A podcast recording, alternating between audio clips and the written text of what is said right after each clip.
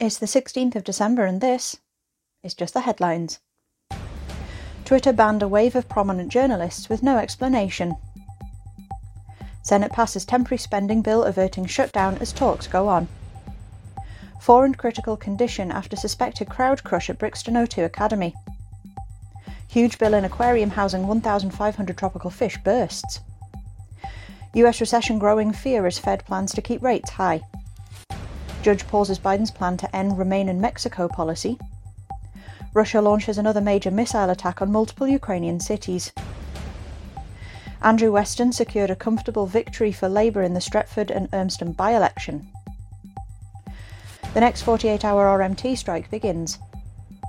Ten people, including children, have been killed in a fire at a seven story block of flats near Lyon, France. Ten more injured and four more in critical condition.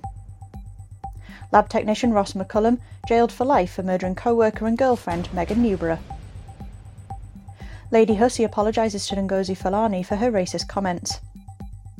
Snow to sweep most of the UK this weekend, but rain to follow and an end to the cold snap. Two arrests made after bodies of two boys found at property in Dagenham. An autistic man has been sentenced to five years in jail for killing his younger sister at a holiday park last July.